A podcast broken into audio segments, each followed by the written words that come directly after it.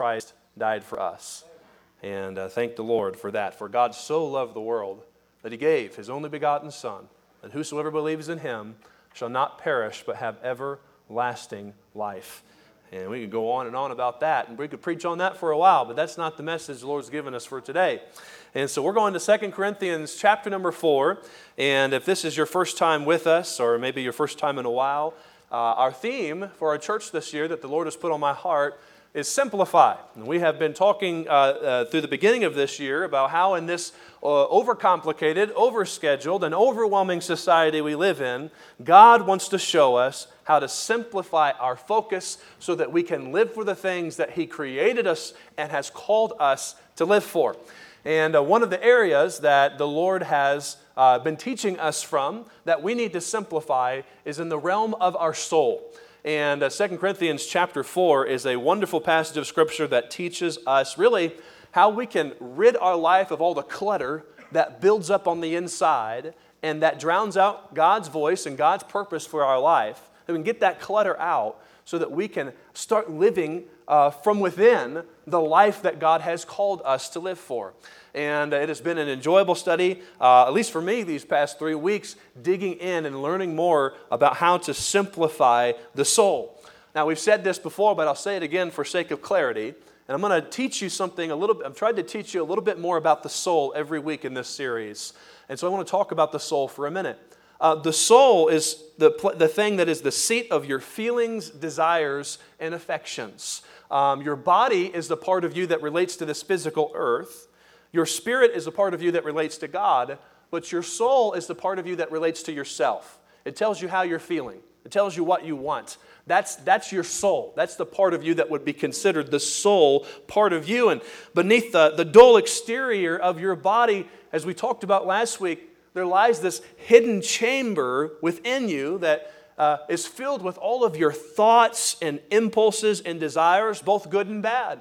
And all of that encompasses what, what the Bible describes for us being uh, the, the region of your soul. The interesting thing about your soul is it's a place that nobody else knows about, nobody else can know about or explore except for God and you. And you know what's going on within today. You know what's going on in the region of your soul today, and God certainly knows that too, but no one else in this room does.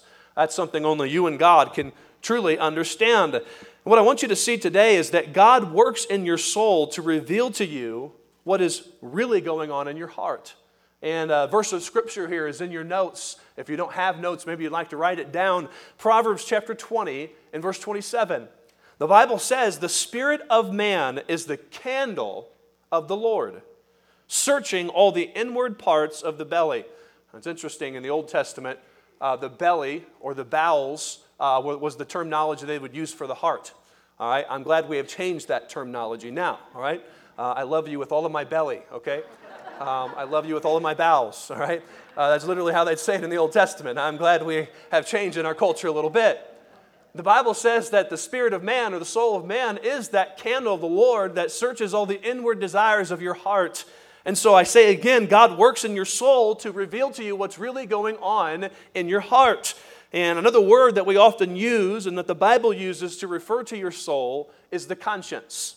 Uh, I'm sure we've all heard of conscience before. Uh, the word conscience, it has two parts to it. Con, which is a, uh, a, a, prefix that means with, and so con, and then science, which means knowledge. And when you put those two together, what the conscience is, it, it, what the conscience does, it is something that tells you, gives you knowledge about what's going on within your heart. And so the conscience reveals what's going on within. Um, and it's another uh, piece of your life that relates and connects to your soul. That's what the Bible teaches us. And it is in the soul region of your conscience that you determine what you believe is right and what you believe is wrong. Uh, it's in your soul, in your conscience, where your values and principles are shaped what you believe to be right and what you, to, what you believe to be is wrong. the interesting thing is, and don't miss this, God is the one that gave you your conscience. Man was created as a living soul. God did that. We didn't do that. God gave us conscience. And God gave us conscience for a very specific purpose. He wants our conscience to be a light that will help us understand right from wrong so that we can make the right decisions in life. And chief among those decisions is choosing to believe in the Lord Jesus Christ. And so he wants to guide our conscience, guide our soul to believe in him and his truth. But this is where the battle begins for us. This is where it gets really difficult for us living in this sin cursed world that we live in. Because Satan knows that if he can control your conscience or your soul, he can control your life. All right? The devil went down to Georgia. What was he after? A soul. It's all in our culture. But it's more than just a silly song, it's real. The devil knows if he can control your conscience, if he can control what you believe is right and wrong and how you live your life, he'll control your life. That's why this battle for the soul is so critical. And so Satan has interspersed deceptive lies into our culture today to convince your conscience about what is right and what is wrong. Can I tell you, he's been working overtime to, to normalize sin, especially in the day that we're living in today, to make things that we should know are absolutely wrong seem like they're okay. To make things that seem like they should be right be called wrong by our society. That's what Satan is doing today, and today we live in a society where homosexuality is looked at as being normal. You know, there was a day and a time when that wasn't true. By the way, if you're a homosexual in here today, I love you in Jesus' name. I have nothing against you, but the Bible clearly condemns the practice. And I'm not going, I'm not going to shy away from talking about this kind of thing. We live in a society that wants to normalize homosexuality. We live in a society where a man dressing up like a woman is supposed to be normal. We're supposed to accept that. Like, that's just how he wants to live, and, and we, should, we should be okay with this. And uh, there's an agenda that's being forced on us in our society. We live in a world where cohabitation, a man and a woman living together outside the bounds of marriage, is called normal today. Can I tell you, the Bible clearly condemns it still. And I'm going to keep preaching it as long as God gives me breath to preach. My friend, I'm not trying to throw you under the rug or make you feel, make you feel guilty today. I'm just telling you these are lies, lies that you might have fallen prey to, that Satan has interspersed all through our culture. We live in a society where children are being encouraged uh, in schools to explore sinful lifestyles, and they're calling that normal as well. Um, and, and, and there's a systematic normalization of calling evil things good and calling good things evil. And I can go on and on about this, all right? We can even talk about how we have a president now that wants to give out drugs to people, and we're supposed to call that normal as well. You say, You're getting political. No, I'm just giving you facts today, okay? I'm giving you evidences in our society of things that are taking place, how we see Satan doing exactly what I'm talking to you about. He is trying to captivate the souls of men. And then, after Satan convinces your conscience that the things the Bible calls sinful are acceptable, then he compels you to live your life based on that warped conscience. So, if he can get you to agree that, well, the Bible didn't mean it when it said that this is wrong, it's okay if I do this. If he can get you to agree with that, then he'll get you to live out of that warped conscience. You'll start living a life that cannot be blessed. And that cannot, cannot lead to any good destination for you. We hear these subtle lies that Satan whispers all the time. How about this one? Let your conscience be your guide. Your conscience is screwed up, friend. The Bible says our hearts are desperately wicked.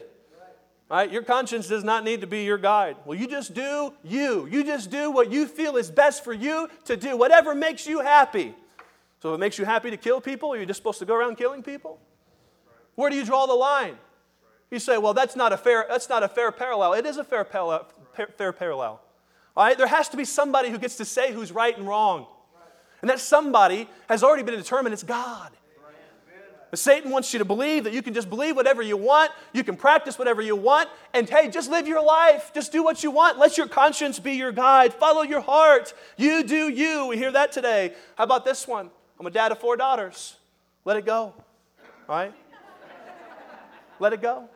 Or this one, uh, show yourself. All right? Some of you are like, what in the world are you talking about? Well, if you, if you have girls, you know exactly what I'm talking about, okay? From a Disney movie. Show yourself. And uh, as a dad of four daughters, I am unapologetic about the fact I know about those things, okay? But these lies are interspersed all throughout our society today. Satan wants you to believe that you can just do whatever you want with no, with no repercussions. Because he can control your life if he can get you to believe that. And thus, even as God is working to direct your conscience with his truth, Satan is also working to deceive your conscience with his lies. And it's something that's taking place. There's a war that is being fought today for your soul. To steal your desires, to steal your affections, and to rob you of having any type of real feeling for the things of God. And Satan, he doesn't have to get, get you into something that's blatantly sinful as long as he can give you a desire or a feeling that isn't for God he's accomplished his goal. If he, can, if he can direct your soul to anything but God, then he's won. That's what he's after. And he's doing it to believers and unbelievers all throughout our society today. That's why 1 Peter chapter 5 and verse 7 it warns us be sober, be vigilant, because your adversary the devil as a roaring lion walks about seeking whom he may devour. Satan is out to destroy your life. You make no mistake about it. John chapter 10 makes it very clear that his agenda is to steal, to kill, and to destroy. And that's what he's after in your life today. And so there's a very real battle being fought for your soul today. You wonder why there's so much struggle in our society today with depression. There's so much struggle with anxiety. There's so much struggle with suicide. There's so much struggle, and the list could go on and on and on. Why? Because Satan is fighting a very real battle, and sadly, he's winning it in many people's hearts. And so we need to be aware of the severity of the battle that is taking place today for our souls. And, church, I just want to say, as a personal testimony, that I have labored these past several weeks to warn you about this very real battle that is taking place in our society today. Because it grieves my heart to get phone calls or to see Facebook posts or to hear about things that are happening in our church family where I know you're struggling in your soul. Now, as long as we live in this, earth, this world, this sin cursed world, we're not going to get away from these soul struggles. But what grieves my heart about it is when I see it taking place, you're not turning to the right source to deal with it. That's what really grieves my heart. With all my heart, I want you to get what the Scripture is teaching us in this passage of Scripture, how the Lord can give you victory over these soul struggles. It hurts my heart to see Satan taking advantage of so many people in the soul region. And you hear me out on this. Every time you fall prey to depression or anxiety, you're letting Satan win. When you go to a psychologist to discover yourself, to figure out what all your problems were, you're letting Satan win. I tell you, another man can't give you the answer you're looking for. God can. Whenever you turn to self medication, whether it be pornography, alcohol, drugs, a sinful lifestyle, overeating, amusement, hey, the list could go on and on. Whenever you turn to something else to deal with the evil feelings in your heart instead of God, you're letting Satan win.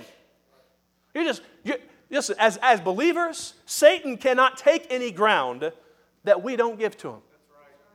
And you're just willfully letting him win in your life when you don't turn to God and you turn to something else than God to deal with the struggle that you're facing in your soul. I need you to understand this because if you don't understand why you need what we're going to talk about today, you just write it off. You don't even think you need it. This is for somebody else. This isn't for me. Listen, this is for all of us. All of, us, all of us have a battle going on for our soul today. All of us have struggles in this realm, and all of us need the help that God is prescribing for us today. And so, anytime you turn to anything else than God to deal with your soul struggle, you are willfully letting Satan take advantage of you. And I tell you this, as the Apostle Paul said in 2 Corinthians 2 lest Satan should get an advantage of us, for we are not ignorant of his devices. Listen, there's nothing new under the sun. The thing that the devil's doing today is not, not something that he hasn't already done before. I hear people say, well, we've never lived in a worse time than what we're living in today. Really? Are Christians getting killed in the street? We happen to meet underground so that the government doesn't come and try to kill all of us?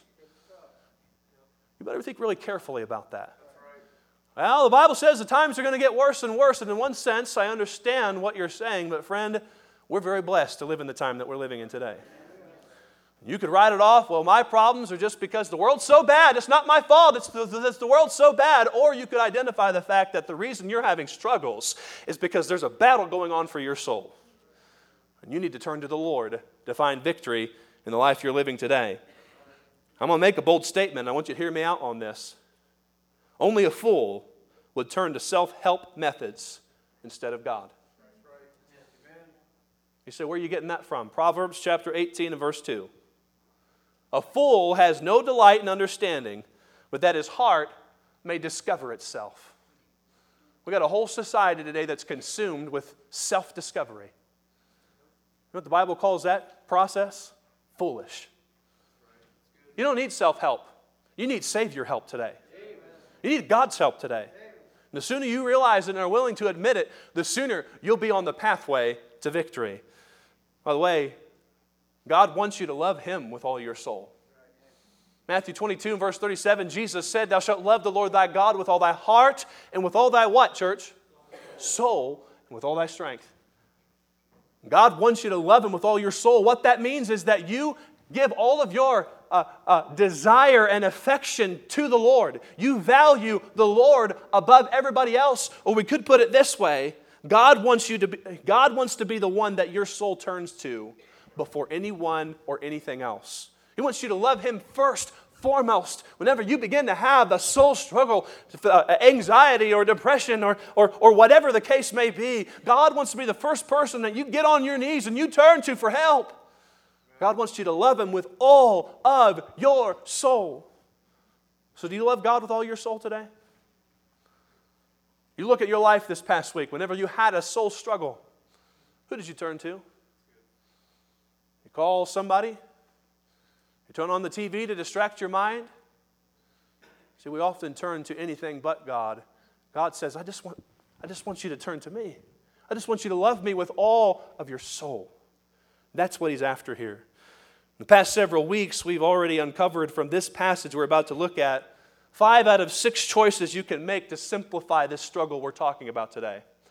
I've labored to try to convey the need of it to you, but now I want to give you a final choice that God gives us in the scripture that will give you victory when it comes to this matter of your soul struggle. Now, the first of the five choices that we looked at was that you must choose to receive the mercy that God is offering to you. Then we looked at how you need to choose to renounce some things in your life, give up some things to reduce this soul conflict in your life. Then we looked at how you need to choose to represent, to shine the light of Christ through your life. Don't live a double life, being a Christian when, in, when, when at church and living another life in a different place. Then we looked how you need to choose to retain. There's some things God has already given you, you need to get a hold of and take advantage of them. It'll simplify your soul struggle. Then last week we looked at how you need to choose to be renewed. And every day, God wants to pour into your life and make you like new in the, soul, in the inner region of your heart. And uh, such an important truth right there. We're not going to park on those. Today, we're going to look at a final choice you can make to simplify your soul struggle. Let's look at it in verses 17 and 18. If you're there with me, say amen. amen. This is what the Bible says. This is also in your notes if you want to look at it there.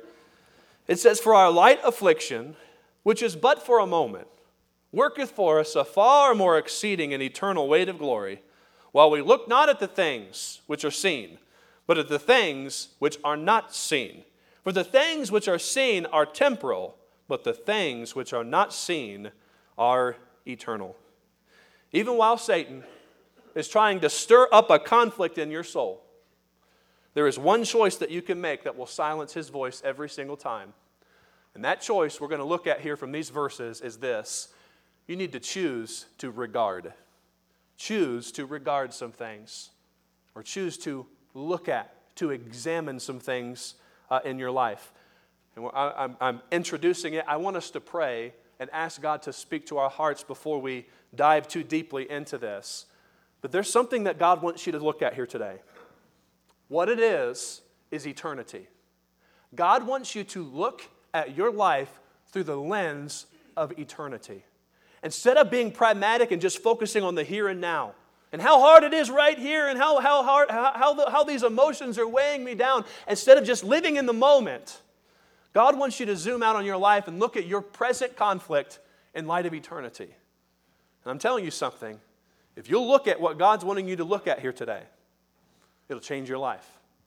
And so let's pray and ask God to speak to our heart through these truths. Our Father, we come before you this morning once again, Lord, and just feel compelled to stop and pray, Lord, because we need your help. And uh, these truths that we're about to present, Lord, you, you, you have given them to us so that we could walk in victory. And uh, uh, get, you've given them to us so that we could have a, a hope that cannot be diminished, that will never pass away within our souls. And I pray that this hope would be spread abroad in our hearts today. And as we go from this place, that we look at our life, whatever our circumstance in life, and we'd realize, Lord, that there is hope. And I pray, God, that you would speak to our hearts through these truths and these things I pray in Jesus' name. Amen and amen. The sixth choice that you can make to simplify your soul struggle is that you must choose to regard some things. Now, the Bible in verse, verse number 18, I don't know why I just closed my Bible, but the Bible in verse number 18, we just read it. Look at it again. It says, While we look not at the things which are seen, but at the things which are not seen. Verse 18 indicates here that there are some things that you need to look at. There's also some things that you don't need to look at. And that word, look, in verse 18 is translated from a Greek word, skopeo. Now, what English word do you think we got from that? Scope. All right, we know something about scopes here, okay, in, in the hunting capital of the world, all right?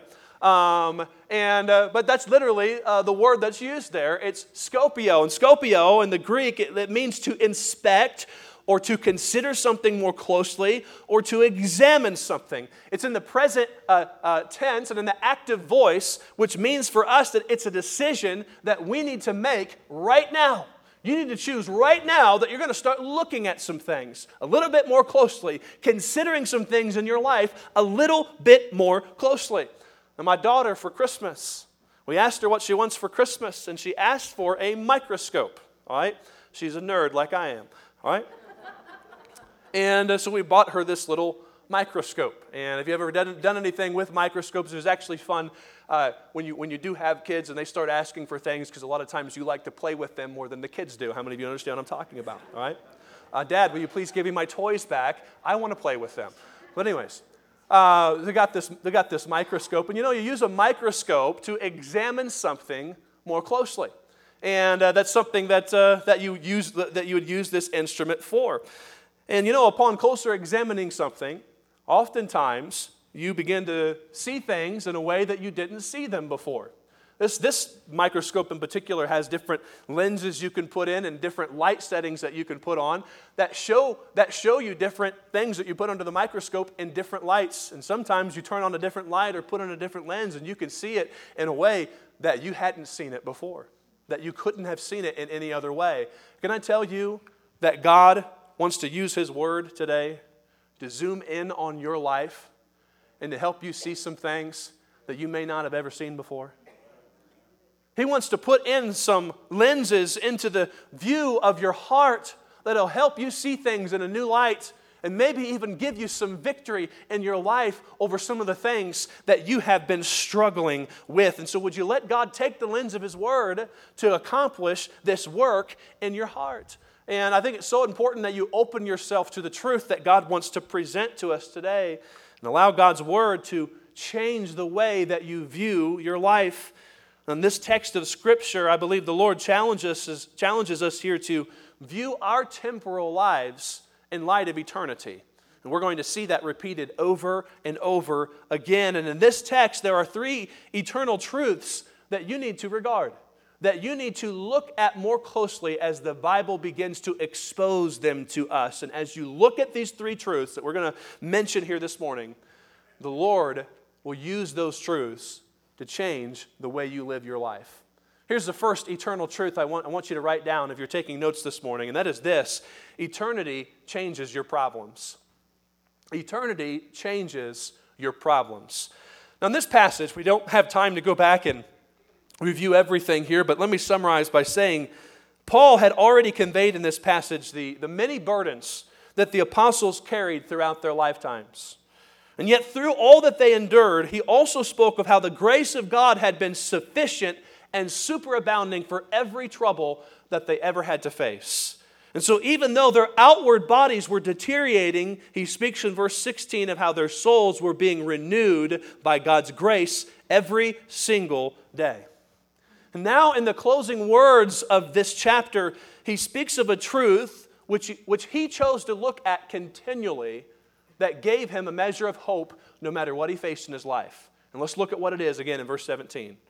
He says, For our light affliction, which is but for a moment, worketh for us a far more exceeding and eternal weight of glory. I think it's interesting that Paul refers to everything that he had faced in his life, everything that you and I could possibly face in our life, as being nothing more than light affliction.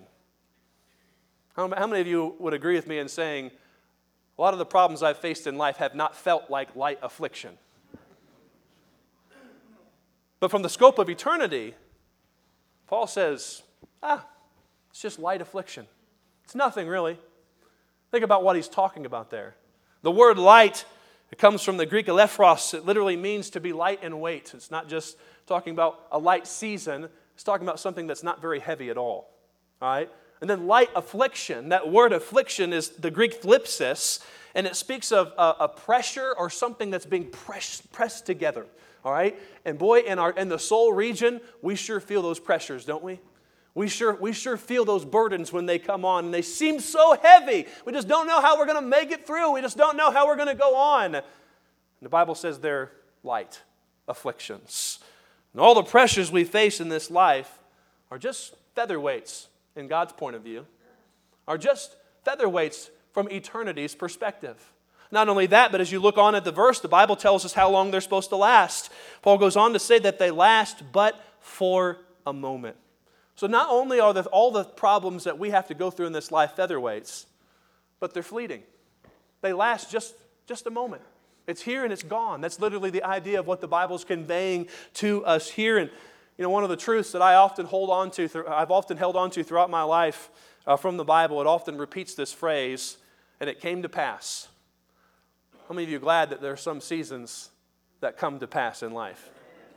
and we're glad when they're over. Abraham Lincoln, one of our presidents, through all the things that he went through, he was one that was notorious for repeating, This too shall pass. This too shall pass. And I don't care what you're going through today, friend. It's not near as heavy as what you think it is, and it won't last near as long as what you think it will. The Bible says it's light affliction that lasts but for a moment. And so all the problems you endure in this life, they're meager and they're momentary, but there's another thing verse 17 tells us about them. Look at verse 17 again. It says, Our light affliction, which is but for a moment, and what's the next word? Worketh for us a far more exceeding and eternal weight of glory You know what the Bible says here? The Bible says that all the problems, the pressures you face in your soul, they're a means to an end. The Bible literally says here, they're working for you. Think about that. They're working together for you. You say, it doesn't seem like my problems are working out really well for me right now, Pastor. That's what the Bible says. They're working for you. And uh, the word translated here as worketh is katergazomai in the Greek, and it, it literally means to be worked out or to bring about or to result in something. It's, it's in the present uh, tense and in the middle voice, which means that this is something that's happening to you right now. All right? It's, it's, it's, it's, it's not something you're necessarily doing to yourself, but it's something that's happening to you right now. God is using all the light affliction that you're going through right now and He is bringing it to an end. He is doing something in your life for your good and for His glory through it. That's why the Bible says in Romans 8 and verse number 28, and we know that all things, not some things, not the things we like, not the things we enjoy, all things work together for good to them who love God and to them who are the called according to his purpose. I tell you what, that's a pretty powerful truth right there. I don't care what problems you face in your life. I don't care what struggles you're going through in your soul today. God is using it to work on your behalf. He, he is using it as a means to an end, and He knows where He's taking you. You may not understand it. You may not understand why you're going through what you're going through today, but God knows what He's doing. And God's taking you somewhere through that pressure, through that trial, through that problem that you're going through here today. And you might, you might think, well, how exactly is this working for me? because right now I'm looking at what I'm going through and it sure doesn't seem like it's going my way at all. And I, I understand that feeling. And uh, anytime any of us go through troubles and trials in life, I think we can get to that point. This is where your soul will betray you. Don't miss this. This is where Satan will solicit you to believe things in your soul that are simply not true. This is what Satan wants to do. He wants to get you to believe that your life is better off without God. No, he won't, he won't just come out and say it that way. But God will tell you what He wants you to do, and He wants, he wants you to trust Him. Satan will come along and say, Ah, this seems so hard, man. Why don't you just do it this way? This is so much easier. The path of least resistance. Satan will come along and try to get you to go his way. When the soul battle takes place and when you're going through the problems of life, you feel this the most. You be careful. And Satan would love to come along at, at, at, in, in the moments of your vulnerability and lead you astray with his lies. When the moment when you're facing a problem and you're not sure what to do, what you need to start doing is listening to the truth. What is the truth? Now, God tells us what He's using our problems to bring about. Look at it here in verse 17. The Bible says all the pressures we face in life, they are working for us a far more exceeding and eternal weight of glory.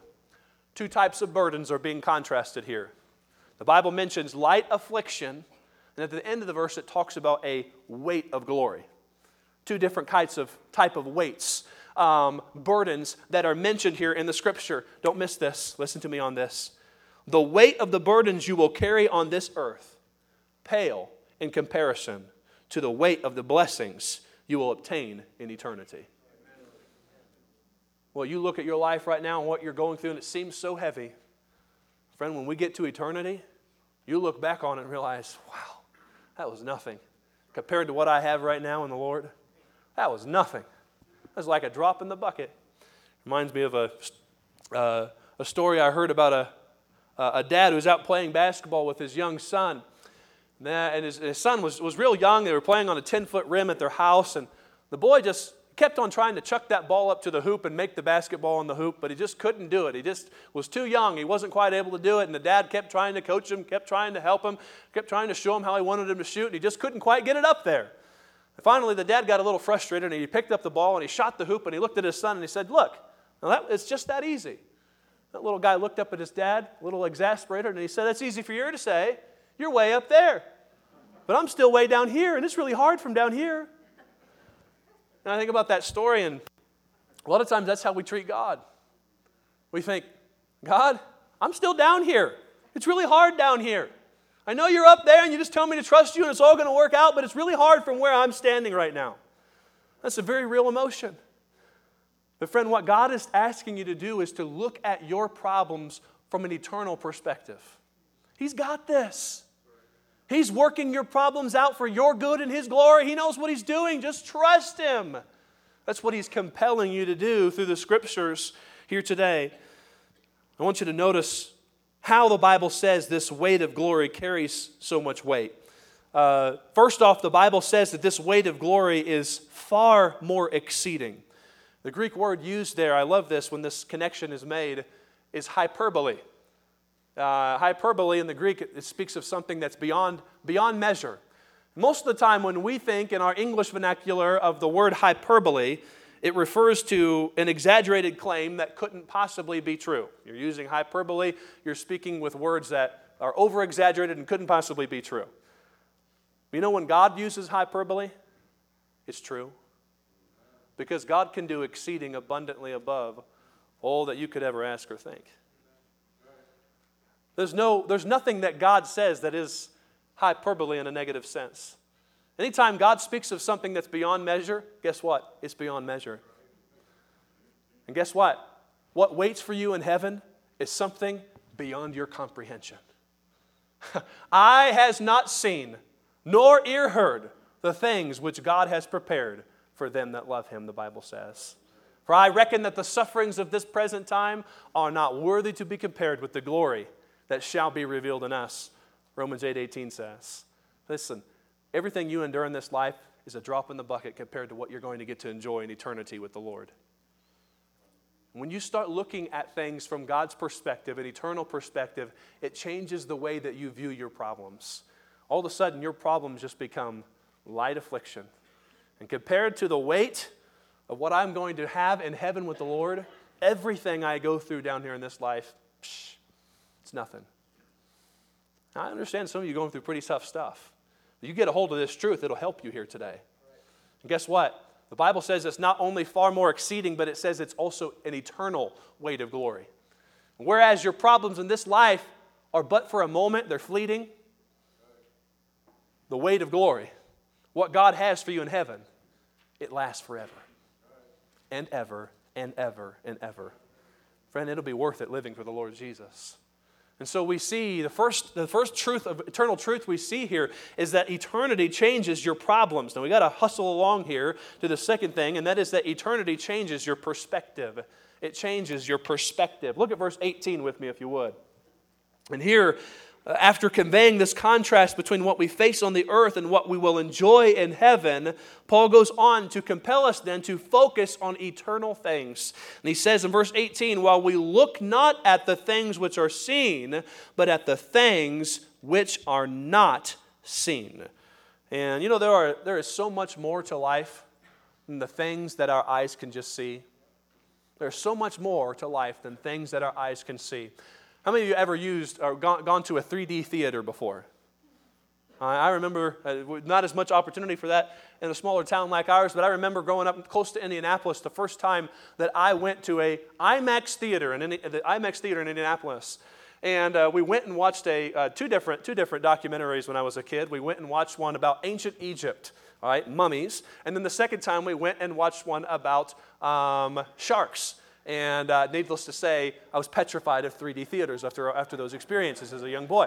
Um, no, I really did enjoy them, though, in all seriousness. And I remember going in there, and they gave us, uh, not, not th- this fancy of the 3D glasses, but they gave us those 3D glasses, and, and you walk in, and, and the movie would start, and you couldn't really see what was going on.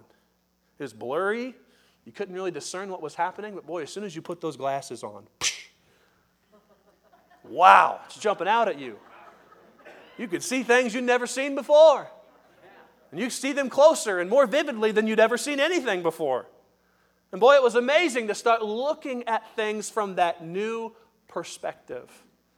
I tell you, when you start looking at your life through the lens of God's Word, the scope of eternity, it'll change, change the way that you look at everything in your life.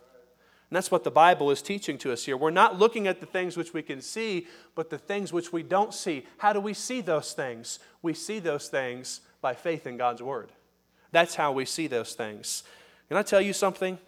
Whenever you don't look at your life through the lens of eternity, everything seems blurry and hard to understand. It doesn't make sense. Life without understanding what the Lord is doing. But when you put on your eternal goggles, and you put on those glasses that help you see things from God's perspective, everything starts to make a whole lot more sense. And so don't look at your life through the blurry lens of your own finite understanding. Guess what? You're not God. You don't see things the way God sees them. You don't do things the way God does them. Your ways are not God's ways, you're a fallen human being, and the sooner you learn to just trust God with whatever's happening in your life, the sooner your perspective will be improved. And to view your life with eternal with an eternal perspective, you know what it's going to require? Faith. Faith is trusting God even when you can't see or understand. I, my favorite definition of faith is that faith is not being able to see, but believing the word of the one who can see. You may not see how it's going to work out. You may not see where you're headed with the situation that you're going through in your life right now, but God does. And if you would be willing to look at things from God's perspective and trust Him, it'll change the way that you're looking at your life here today. And so eternity should change your perspective. By the way, can I say this?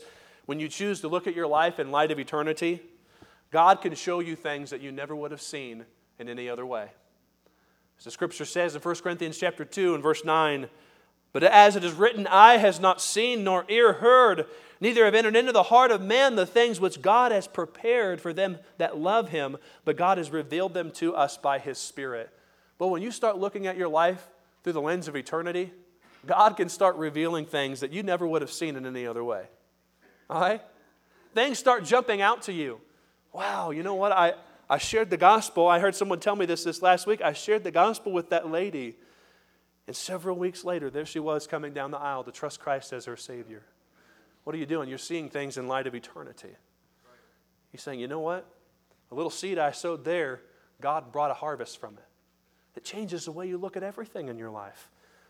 Looking at things with, the, with the lens of eternity even allows you to take the problems from your past, the hurts from your past, and see how they led you to the point you're at today. You can give God praise for those things. And so, hey, eternity, I'll take these off. You guys aren't taking me seriously with these on. I'm used to wearing glasses, so uh, eternity changes, uh, changes your problems, your perspective on your problems. Eternity changes your perspective. And then the final thing I want us to see, and I'll hustle with this, is that eternity changes your priorities. And so, in the final words of this chapter in verse 18, Paul conveys to us the reason why we ought to look at life in light of eternity Verse 18 says, For the things which are seen are what? Temporal. But the things which are not seen are what? Eternal. Now, Paul here, he presents a, a striking contrast between temporal and eternal things. And what he's really comparing is the value of temporal things versus the value of eternal things. And I want you to consider this with me for a few moments because, listen, eternal priorities are of infinitely more value than temporal priorities or earthly priorities. And Jesus emphasized this over and over and over in the scriptures. In Luke chapter 6, he told us, Don't lay up for yourselves treasures on earth, where it's just going to corrode and corrupt and, and, and pass away, but lay up for yourselves treasures in heaven, where nothing corrodes. Everything's of value for eternity. Jesus was giving us a contrast. The, the things you can get on this earth, they, they pale in comparison to the things that you could have in eternity. He's telling us to value eternal things over temporal things. Um, furthermore, the, the things that you live for one day, the Bible teaches us, they will be tried before God and it will be revealed if you lived for what mattered. Now, I want you to look at your notes. I know we're, I know we're late in the time, but I want you to get this. Look in your notes at 1 Corinthians chapter 3 and verse 11. The Bible says, For other foundation can no man lay than that is laid, which is Jesus Christ. Now, if any man build upon this foundation, gold, silver, precious stones, wood, hay, stubble, every man's work shall be made manifest, for the day shall declare it, because it shall be revealed by fire, and the fire shall try every man's work of what sort it is. The Bible says everything you do with your life, after you trust Christ as your Savior, is being built up like a structure on top of that foundation. And when you live for things that won't matter for eternity, the Bible compares it to wood, hay, and stubble. When the fire of God's judgment falls on your life at the end of your time on this earth, it'll all be burned up. In other words, you'll have nothing to show. You will have accomplished nothing that mattered for eternity if that's all you spend your life doing. Boy, if you build things that are made of gold, uh, silver, and precious stones, what does fire do to those things? It just refines it. It just makes it even better. I'm going to tell you something. You live your life doing what matters for eternity, you'll have something to show as an act of praise to the Lord at the final judgment. You say, Can I lose my salvation? Being tried by this fire, it's not talking about hellfire, it's talking about the judgment fire of God. If you know Christ is your Savior, hey, you'll still be saved on that day. I don't know about you, I'd like to have something to show that I did with the life that God gave to me. So if the fire of God's judgment were to fall on your life today, would there be anything left? Or have you lived your life for things that don't matter? That's a convicting question. But it's an important question. If you want to simplify your soul struggle, you need to start looking at your life through the lens of eternity. It'll change your whole perspective on your life. And I tell you, more money in the bank won't matter for eternity.